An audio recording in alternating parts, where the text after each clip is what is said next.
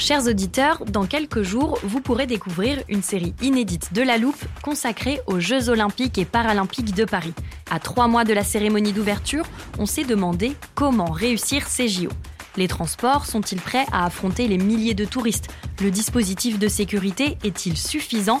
L'enthousiasme sera-t-il finalement au rendez-vous? Pour répondre, on plonge durant cinq épisodes dans les archives des éditions précédentes, accompagnés des journalistes de l'Express. C'est à retrouver à partir du 13 mai sur toutes les plateformes d'écoute.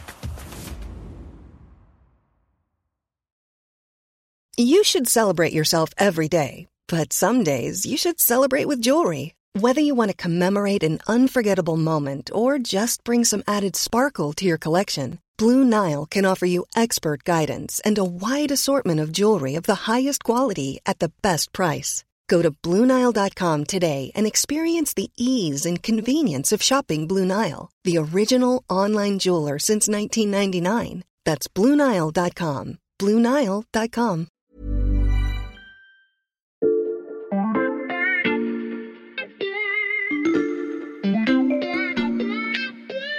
Salut, c'est Xavier Yvon. Nous sommes le mercredi 15 mars 2023. Bienvenue dans La Loupe, le podcast quotidien de l'Express.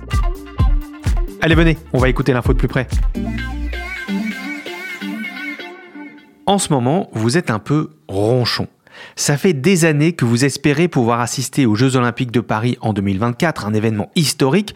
Vous vous êtes inscrit pour le tirage au sort, vous avez obtenu un créneau pour acheter des billets, mais votre joie a été de courte durée. 60 balles pour euh, aller voir deux heures de beach volley un jeudi matin à 9h30. Pour l'athlétisme, on est sur du 690 euros.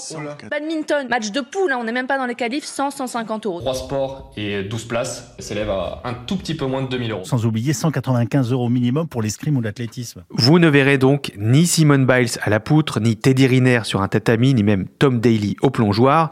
Vos rêves d'Olympe viennent de partir en fumée. Mais ne vous inquiétez pas, la loupe vous a peut-être trouvé une solution de repli à moins de 40 euros par jour et pas besoin d'attendre 2024, cet événement aura lieu à Paris, à Bercy, au mois de mai. Cette fois, pas de pistes d'athlétisme, de murs d'escalade ou de grands bassins, mais des écrans, beaucoup d'écrans. Cet événement, c'est la finale du tournoi international de Counter-Strike Global Offensive, l'un des jeux les plus populaires dans l'univers du sport électronique, l'e-sport.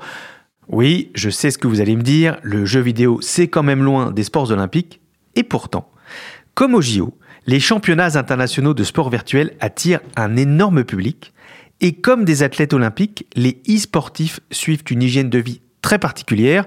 Pour l'instant, les noms de Gotaga ou Ziwo ne vous disent peut-être rien, mais la discipline a ses superstars avec souvent des centaines de milliers d'abonnés sur les réseaux sociaux. L'e-sport prend de l'ampleur à tel point qu'il a récemment gagné des défenseurs très prestigieux comme le Comité international olympique ou même Emmanuel Macron. Cette discipline deviendra-t-elle un jour aussi prisée que les sports olympiques? C'est la question qu'on passe à la loupe aujourd'hui.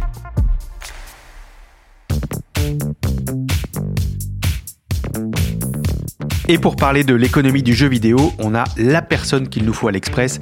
J'accueille Maxime Recoquillé, journaliste au service économie et spécialiste de la tech. Salut Maxime. Bonjour Xavier. Euh, je vois que t'es pas venu les mains vides. Non, je t'ai rapporté un, un, boulier pour jouer au loto. Mmh. Alors, euh, on est super loin de notre sujet, les Ouais. sports électroniques, mais je me suis dit que ce serait quand même plus pratique pour t'expliquer quelques chiffres. Puis bon, euh, on m'a dit que t'aimais bien ce genre de petits jeux. C'est vrai. Est-ce qu'avant ça, Maxime, tu pourrais nous expliquer en quelques mots ce qu'est l'e-sport? Tiens, j'ouvre l'armoire de la loupe, on va ranger la définition directement dedans.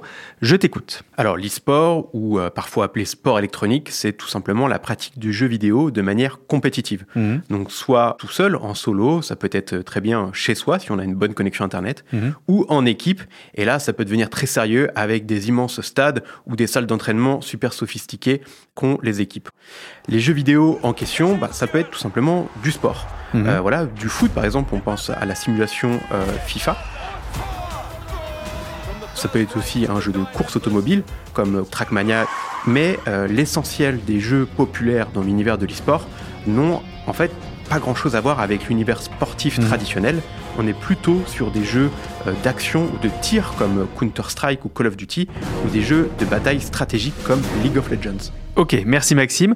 Et maintenant, comment on procède pour ton jeu? C'est comme au loto, tu tournes le boulier avec la manivelle là sur le côté, Mhm. il y a une boule qui va sortir, à toi de lire le nombre dessus et de deviner à quoi il correspond. Très bien. Alors, voilà une première boule. Je crois qu'il y a écrit. Attends, c'est vraiment tout petit. Donne-moi une seconde que je compte les zéros. 10 800 000, on commence fort. Euh, voyons, au hasard, je dirais que c'est le chiffre d'affaires de l'industrie. Et non raté, euh, 10,8 millions, c'est le nombre de consommateurs d'e-sport en France selon Médiamétrie. Mhm. En gros, ça représente plus d'un internaute sur cinq. On n'est pas vraiment donc sur un phénomène marginal. Ah oui, en effet. Bon, je vais tâcher de faire mieux avec ma deuxième boule. 540 millions. Là, je vais dire hmm, le salaire d'un joueur d'e-sport, disons l'une des stars que je mentionnais en introduction. On s'approche, on s'approche, mais non, en fait, 540 millions de dollars, c'est la valorisation de TSM, la plus grosse équipe d'e-sport au monde, d'après le magazine Forbes. Mhm. Alors, pour te donner un ordre de comparaison, c'est à peu près la valorisation de Philadelphia Union, une des équipes les plus euh, importantes en fait du soccer américain, le Mhm. football, euh, ces trois dernières saisons. Ok, on poursuit avec une troisième boule. Oula, encore un gros nombre avec plein de chiffres en minuscules. Alors, il est écrit 3 300 000. Bon, euh, quitte à garder la comparaison avec le foot, j'ai peut-être une idée. Est-ce que ce serait pas le prix d'un transfert de joueur, Maxime? Tu brûles, euh, c'est quasiment ça en fait, 3,3 millions de dollars, c'est la valorisation du joueur Ziwo, un joueur de Vitality français qui a 22 ans et qui est l'un des tout meilleurs au monde sur Counter-Strike Global Offensive, dont on a parlé tout à l'heure aussi. Donc, une des stars de l'e-sport est un Français. Est-ce que notre pays est bien placé dans ces compétitions? Oui, euh, au-delà des joueurs, donc on a des équipes très performantes. Mhm. Euh, je prends l'exemple de Vitality et euh, de la compétition qu'on a mentionnée tout à l'heure, donc les Worlds de Counter-Strike qui se dérouleront en mai à, à Bercy, Mhm. à Paris. Euh, Vitality prétend à avoir la couronne. Donc euh, Carmine Corp aussi est une équipe qui a de très bons joueurs. Et au-dessus de tout ça, on a un excellent écosystème dans le développement de jeux vidéo. On pense en premier lieu au mastodonte Ubisoft, qui édite la saga Assassin's Creed, très connu euh, dans le monde du jeu vidéo, mais aussi euh, on peut citer Arkane. Bon, il reste pas mal de noms à deviner dans mon petit boulier, mais je crois que tu as saisi l'idée. L'e-sport, c'est vraiment pas un tout petit gâteau. Ça fédère beaucoup de spectateurs et de joueurs, surtout des jeunes. Et ça, y compris au plus haut sommet de l'État, on commence à en prendre confiance.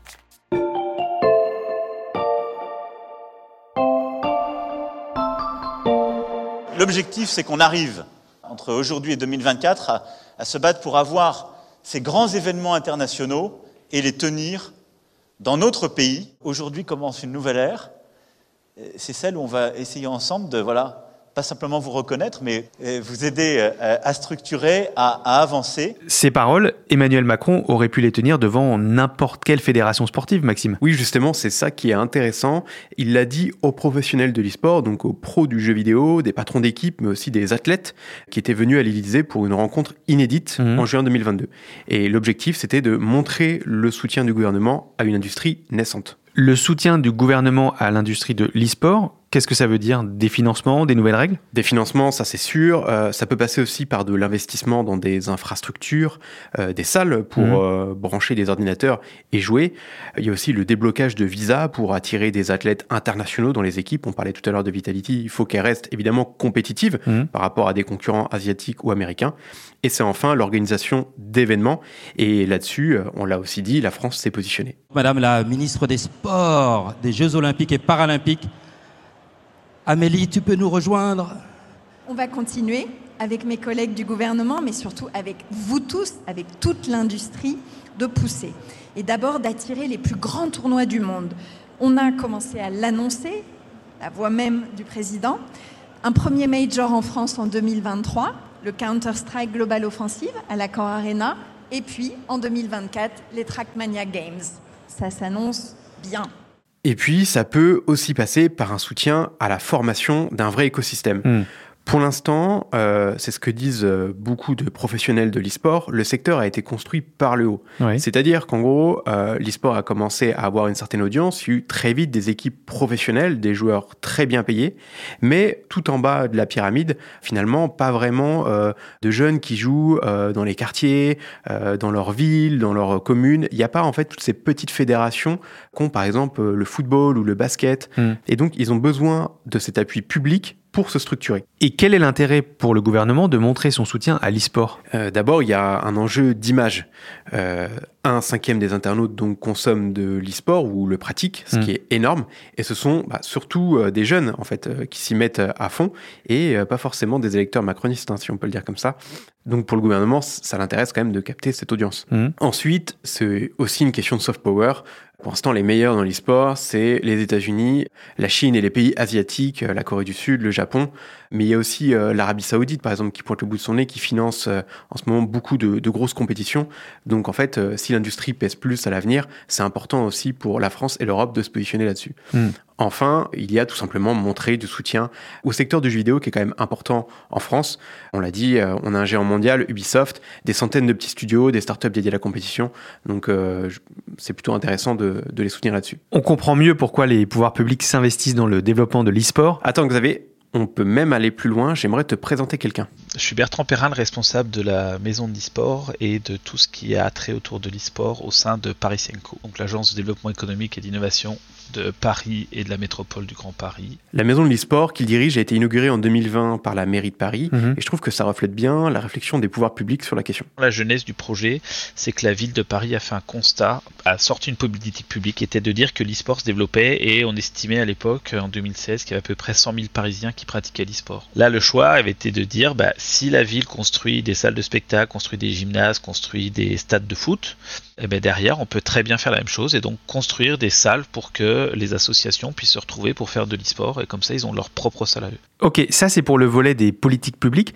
Est-ce qu'il y a d'autres acteurs qui s'intéressent à l'e-sport? Oui, tout à fait, et ça va peut-être te surprendre, mais même les institutions olympiques s'y intéressent de près. Comment ça? Tu veux dire qu'au prochain JO, en 2028 ou en 2032, on pourrait avoir des médaillés d'or de FIFA ou de League of Legends? Franchement, pas encore, euh, mais c'est pas si farfelu que ça en a l'air. Mhm. En fait, l'année dernière, le CIO a nommé euh, un responsable donc des, des sports virtuels, un Français d'ailleurs, et son objectif, c'est justement de créer des passerelles entre euh, le monde olympique et l'e-sport. Hmm. Il y a un vrai enjeu en fait pour euh, le, le mouvement olympique qui souhaite lui aussi rajeunir son audience. Quand il introduit le breakdance, le surf ou l'escalade de JO, c'est pareil en fait. Euh, L'idée, c'est quand même d'attirer euh, une nouvelle population devant euh, les Jeux olympiques. L'e-sport viendrait donc à la rescousse de l'olympisme qui cherche à rajeunir son public. Mais avant que les jeux de guerre virtuels ne remplacent le tir à l'arc, il reste de nombreux niveaux à compléter.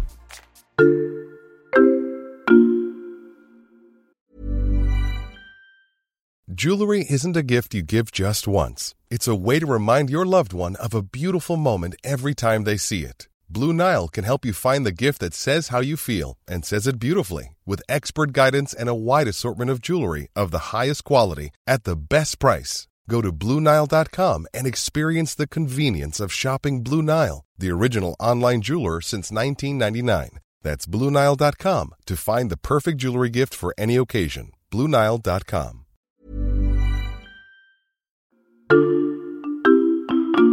Maxime, j'ai une question qui me vient à l'esprit quand on évoque la possibilité que l'e-sport devienne une discipline olympique.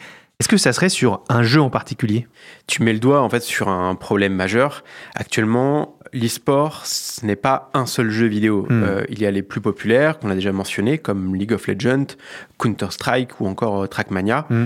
Euh, on pourrait d'ailleurs imaginer des, des catégories. Après tout, au JO, il y a plusieurs spécificités à chaque sport. L'escrime, par exemple, en comporte trois le sabre, le fleuret et l'épée. L'athlétisme, bien plus encore. Mm. Euh, Mais c'est pas vraiment là que réside le principal problème. Ok, de quoi s'agit-il alors? J'ai interrogé Vincent Pereira, qui est le fameux responsable de l'e-sport euh, au CIO. Lui, il met beaucoup en avant cette dimension euh, physique en fait de l'e-sport euh, qui pose encore un peu problème au CIO. C'est-à-dire que bah, le jeu vidéo, on est assis devant un écran, euh, il y a ce côté un peu sédentaire finalement, Mm. qui pour le moment déplaît un peu aux Jeux Olympiques. D'autre part, il y a la nature des jeux vidéo en eux-mêmes. On a affaire, euh, quand on parle par exemple de Counter-Strike, à un jeu de guerre qui oppose terroristes et antiterroristes. Mm. Donc en termes d'éthique, de valeurs, euh, ça peut forcément heurter les sensibilités. Et il y a beaucoup de, de parents, euh, euh, pour leurs ados, bah, ils y sont euh, forcément sensibles. On peut écouter ce qu'en dit Bertrand Perrin d'ailleurs. Un des jeux le plus connus au monde qui s'appelle Counter-Strike. C'est un jeu qui est, qui est un jeu de tir. Et nous, en France, on a beaucoup de mal avec ça, alors que c'est un jeu, par exemple, en Scandinavie, il n'y a aucun souci. Les compétitions sont toujours soutenues par les pouvoirs publics. Pourtant, quand on fait le parallèle en disant Scandinavie, il y a aussi eu des attentats. Mais il n'y a pas ce réflexe. Alors qu'en France, il y a quelques jours, il y a encore eu un sujet de violence. Certains euh, éditorialistes sont sortis en disant ah c'est le jeu vidéo. D'où l'intérêt d'avoir des structures soutenues par les pouvoirs publics, comme la Maison de l'e-sport, pour crédibiliser ces compétitions de jeux vidéo. Mais Maxime, on pourrait pas imaginer des compétitions e-sportives sur des jeux plus familiaux, des jeux de sport par exemple? Alors ça existe déjà, hein, mais c'est pas forcément les plus populaires dans Mm. le milieu de l'e-sport. Euh, tout simplement car euh, en fait il y a aussi la compétition avec le monde réel, les vraies courses de vélo, les vrais matchs de foot. Mm. Tout ça attire déjà quand même une certaine audience, plaît à beaucoup de gens, et donc euh, on se dit à quoi bon en fait finalement visionner des gens qui jouent à des jeux qui simulent ces expériences réelles. Et tous ces jeux dont on parle, ils sont pas développés par le CIO lui-même, mais par des éditeurs de jeux vidéo. Eux aussi vont avoir leur mot à dire. Oui, absolument. En fait, intégrer l'e-sport à quelque chose qui ressemble presque à un bien public comme les Jeux Olympiques, Mm. ça suppose de faire entrer des entités commerciales dans l'organisation. Et ça, euh, finalement, c'est complètement inédit. Ça veut dire en fait plusieurs choses. Déjà, on on est dépendant finalement des, des studios qui développent les jeux vidéo. Donc ça induit un, un changement de paradigme dans l'organisation des, événements. Et puis, euh, on est aussi dépendant bah, de la temporalité des entreprises du jeu vidéo. Un exemple tout bête, dans les sports traditionnels, les règles changent très marginalement d'une compétition sur l'autre. Les jeux vidéo, il y a des nouvelles versions régulièrement avec des mécaniques de jeu très différentes. Donc, concilier deux cultures différentes, définir des règles du jeu, s'accorder sur les conditions de collaboration avec les éditeurs, ça fait déjà beaucoup de défis pour l'e-sport, Maxime. Tu vois autre chose? Oui, en fait, même si euh, l'e-sport est quand même globalement bien parti, Mm. euh, il y a toujours un défi économique. Faut pas oublier que l'e-sport euh, repose aussi en partie sur l'événementiel, sur le sponsoring, Mm. et euh, tous ces revenus en fait sont très variables, notamment quand on entre dans une période de récession et d'inflation, Mm. comme aujourd'hui. Ça peut être les premiers secteurs touchés. Pour grossir, les entreprises ont donc besoin de se diversifier ou tout simplement d'innover. Je prendre l'exemple de l'équipe française Vitality qui a récemment développé une application basée sur une blockchain Mhm. euh, qui permet notamment de collectionner des objets virtuels. Tout ça s'apparente en fait au, au Web 3, un nouveau monde euh, décentralisé qui, grosso modo, veut donner de la valeur à tout ce qu'on fait en ligne. Et ça aussi, c'est très prometteur. Des équipes d'e-sport qui veulent donc devenir des pionnières du Web 3, est-ce que c'est réaliste? C'est pas impossible du tout que les entreprises de l'e-sport se développent et deviennent des géants du numérique. Mm. Le secteur des jeux vidéo, c'est un secteur très agile qui a fait énormément de progrès en 20 ans.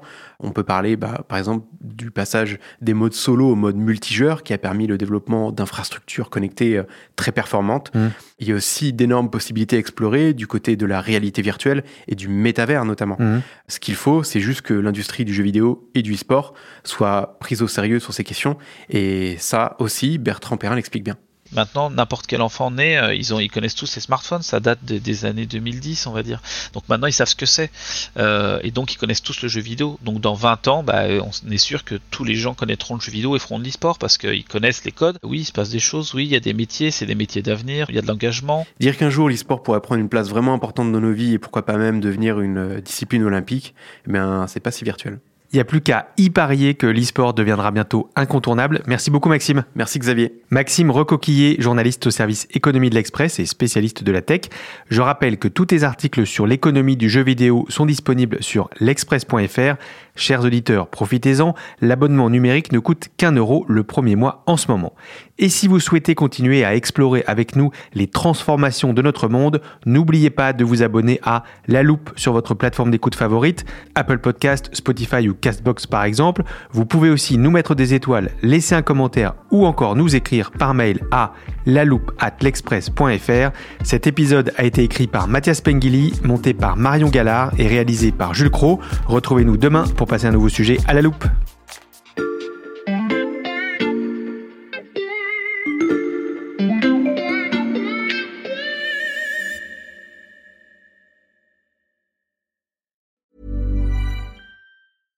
Small details are big surfaces. Tight corners are odd shapes. Flat, rounded, textured, or tall. Whatever your next project, there's a spray paint pattern that's just right. Because Rust new Custom Spray 5 in 1 gives you control with five different spray patterns. So you can tackle nooks, crannies, edges, and curves without worrying about drips, runs, uneven coverage, or anything else. Custom Spray 5 in 1. Only from Rust